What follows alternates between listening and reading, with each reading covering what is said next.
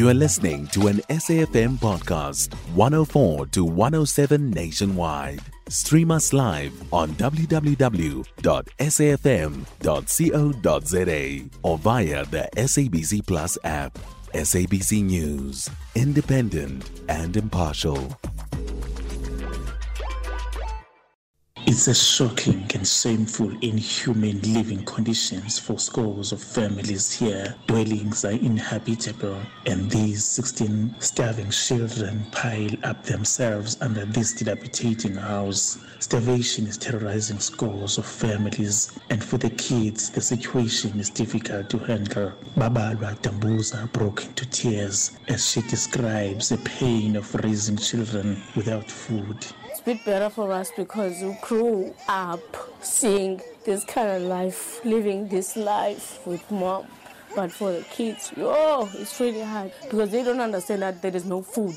They don't understand that there is no money to buy this. They just cry out for food, and we have to make plans to give them something to eat. Few meters away from Tambuza family, it's another miserable Tsekwayo family of 59 kids. They are all congested in this dilapidating mud house. This poor family relies on hunting monkeys for fresh meat while female siblings are forced to go for fishing to feed themselves. Zimaseka Tsekwa says her younger brothers are forced to go out to the Port St. John's jungle for hunting monkeys to provide food for the family.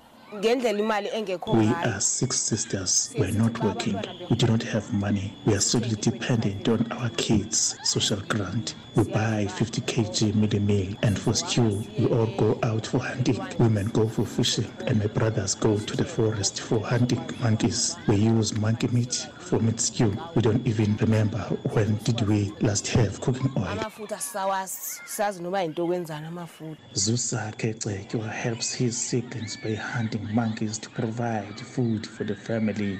Yes, we eat monkeys. We grew up hunting and eat monkey meat. It is delicious, very delicious, and we are teaching these kids to hunt for themselves. So monkeys will give you a delicious food, especially if you have no other option. That is how we feed ourselves. Hunting wild animals is not by choice.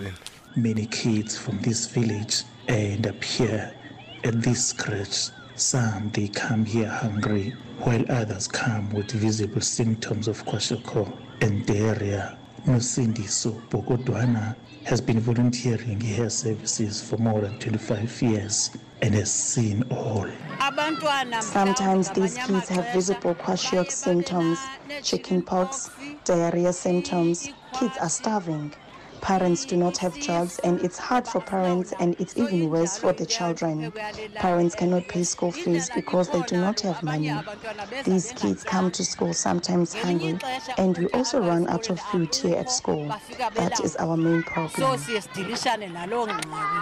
It's a merely example of what the South African Human Rights Commission describes as a stark violation of their rights to food and nutrition, dignity, life equality, social assistance, health and education.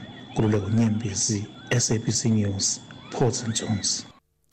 Please let us know what your thoughts are on that story, uh, starving children. We spoke about this last week as well, uh, about the report, and of course, uh, we spoke about malnutrition, and uh, also we spoke about the levels of uh, children being stunted in our society. 27% of children in South Africa under the age of five are stunted. So there's a huge problem brewing, and what are we to do about it? You can find SAFM Current Affairs on 104 to 107 nationwide.